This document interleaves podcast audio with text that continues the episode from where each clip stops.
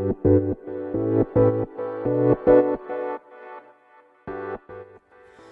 行きの10分間始まります。おはようございます。鹿です。はい。なんとですねこれ今日2回目なんですけどさっき1回撮り終えたんですよ。で撮り終えた後に何か違和感を感じてちょっと聞き直してみたら同じレターを2回読んでましたね。前半読んで答えてでまた別のレターに行ってでまた最初に読んだレターをまた読んでまた答えてましたね。うん。なんかおかしいな。なんか読んだことあるなこのレターとか思ったんですけど。ね。うん。なんか疲れてるんですかね。それでちょっと削除しました。おかしいんで。でまた撮り直してます。というわけでもし聞いちゃった人もいるかもしれないですけどもう一回いきます。はい。えー、っとレターに参ります。えー、っと石川先生はもし平田幸四郎さんとパトスタジオの中村大輔さんが対戦したら客観的に見てどちらが勝つと思いますか？はいありがとうございます。うーんいい勝負になるんじゃないかなぐらいしか思わないですかね。それ以上はもうねやるしかないですよね。やることあるのかないつか。それも分かりませんがこううん。本当に分からないですよね。どちらも相当強い選手。でねどちらかが一方的に勝つっていうことはないんじゃないかな。そこぐらいまでしか僕には分かりません。僕もねもう高素人スパーとか何年もやってないんですよ。でやったことも全体でも多分2回ぐらいしかないんじゃないですかね。とにかく恐ろしく強い男です。はい。では次いきます。えー、っとちょっと待ってくださいね。えー、っとこれいくか。えー、っとねちょさっきその消しちゃったのがあるんですよね。そのさっきの。えっとカルペディエムのねその雷神。カルペディエムから雷神に選手が出ることはありますか？みたいな。でごめんなさい。間違ってね今消しちゃったんですけど。うーんカルペディエムの福岡だけ総合を結構頑張ってやってますよね。田村があの代表が。他はねやっぱりカルペディエムほぼ充実の道場なのでその雷神に出るような選手が出てくるのはかなり難しいんじゃないかなと思いますね。でまああのね昨日の雷神はえー、っと萩原選手でしたっけ？が岩崎がセコンドについたっていうのがあったんですがああいうふうにこう総合のジムに所属している方が寝技の強化のために、ね、カルビディウムに通ってくださってる、ね、そんな感じの、えー、っと関係がいいんじゃないかなと僕自身では思ってます。はい、で萩原選手おめでとうございます。すごく人気がある選手らしくて彼のおかげであの岩崎のディープハーフクラブが盛り上がってるっていうことらしいですね。はいえー、っとうんまあそうねやっぱり、まあ、お金が絡むんでねすごく興行なんでちょっと僕はあの積極的にやる気はないなって感じですね。はい。では次いきます。次いきますね。これも読んだんですけどね。まあねやります。石川先生こんにちは。昨日岩崎さんのディープハーフクラブパーカがオンライン発売になりましたが即在庫切れになってしまいました。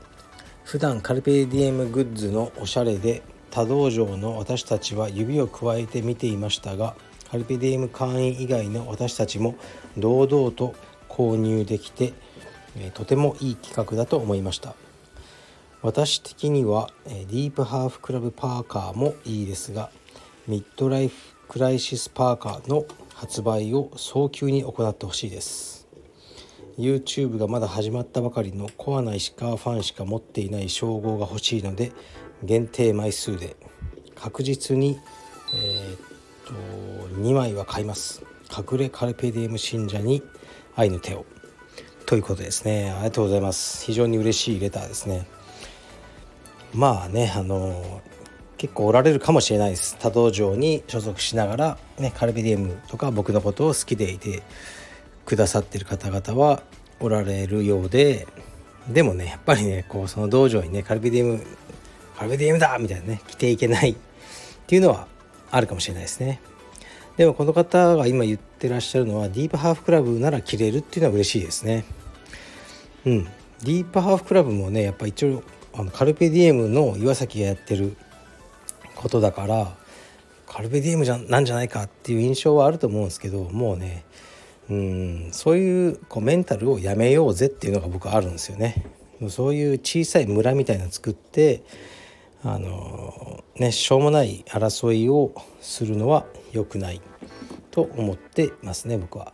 だからそういう意味でそのねアパレルがきっかけでねいろんなことの、まあ、ブレイクスルーになればいいなと思います。でこの、ね、 midlife crisis フーディーを作ってくれっていう話ですよね。うんまあこれ誰に言ってんだって話ですよ。でもちろん考えてますそんなことは。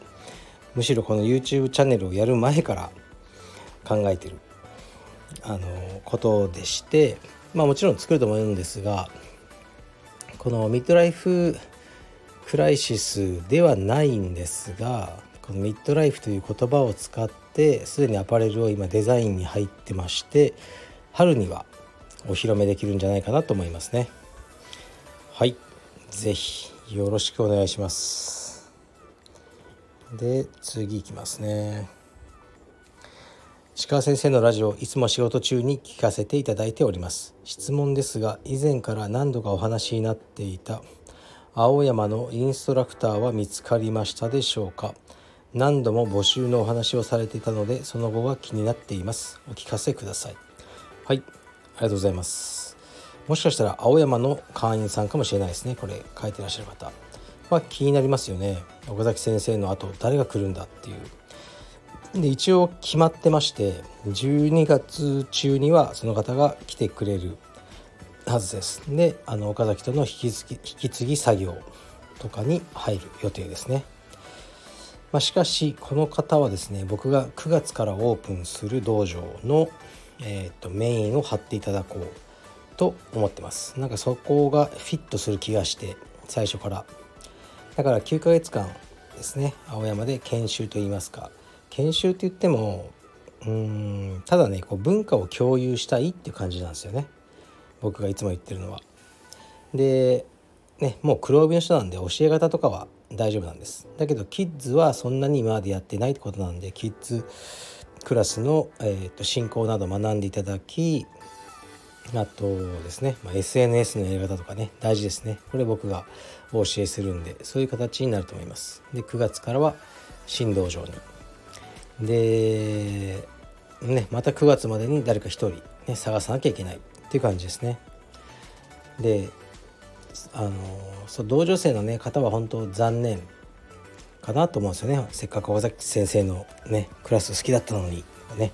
あのあいつはもう高級プライベートレッスンスタジオをね開いても金持ちしか相手にしないってことらしいんでまあそれは冗談ですけどまあ実際そうなんですけどね。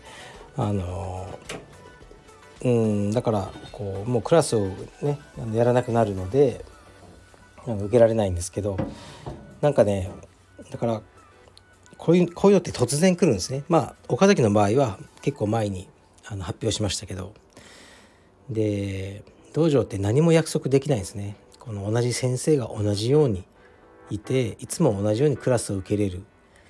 というのはなかなかないですね。だここ5年間ぐらいは頑張ってそれを僕はキープしてきましたね。でもここでそれはあの変わってしまうわけで。まあでも変わることでまたねあのなんかねすごくいい先生でね。岡崎先生より全然いいよみたいにならないと困りますしそうしていくのが僕の仕事だと思っていますでねそのスタッフというかインストラクターもそれぞれ人生がみんなあるんですねでだからあの何て言うか今あるその状況をもうね当たり前だと思わないで明日はねなくなってしまうかもしれないと思ってた方がいいと思いますね。うんまあ、僕自身はその充実じゃなくてあのその人生全般にそういうふうに思って生きてますけど、うん、何かもう今のねこのある心地よい状況がえー、ね、当たり前じゃないいつ崩れ去ってもおかしくないというふうにまあ大げさかもしれませんが思ってたりしますね。でこれね笑い話みたいにたまにもう僕ら世代の古い充実家の中でしか知らない話だと思うんですけど、まあ、中井先生がまず大宮で、えー、と指導をされててもう初期の初期ですよ。20年ぐらい前じゃないですか。でもっと前かも。で中井先生がパラエストラ東京を開くということで、ね、エコタに行く。っていう時にこうその大宮のねあの生徒さんたちがなんかねこう言ったらしいんですよね。こう中井先生行かないでくれ。みたいな、ね、俺たちを置き去りにしないでくれ。みたいなことを言ったら中井先生が「うん。まあ僕はあの大宮のためにね生きてるわけじゃないからねうんじゃ」って言ったっていうねこう伝説があるんですよね。これほんあの嘘か本当か分かんないんですけどまああの僕ら世代の呪術家はなんか言いそうだな中井先生がっていう話ですけどこれはねなんかもうあのすごくあのよくね道場のあの本質を表す言葉だなと思ってうちのインストラクターも、ね、彼らの人生があってねあの生徒さんのために生きてるわけではないので彼らはもういいオプションがあれば、ね、すぐそちらに行くでしょう。でねそうで僕はなるべく僕がいいオプションである、ね、努力を、えー、の待遇面とかねいろいろでし続けるしかないそういう感じですね。うん、中井先生面白いですよね。うん、でもね本当にやりたきゃね大宮からもう行けばいいじゃないですか。エゴダに。そんなにねそんなに死ぬほど遠いわけじゃないから。はい。だからそういう話だと思います。はい。失礼します。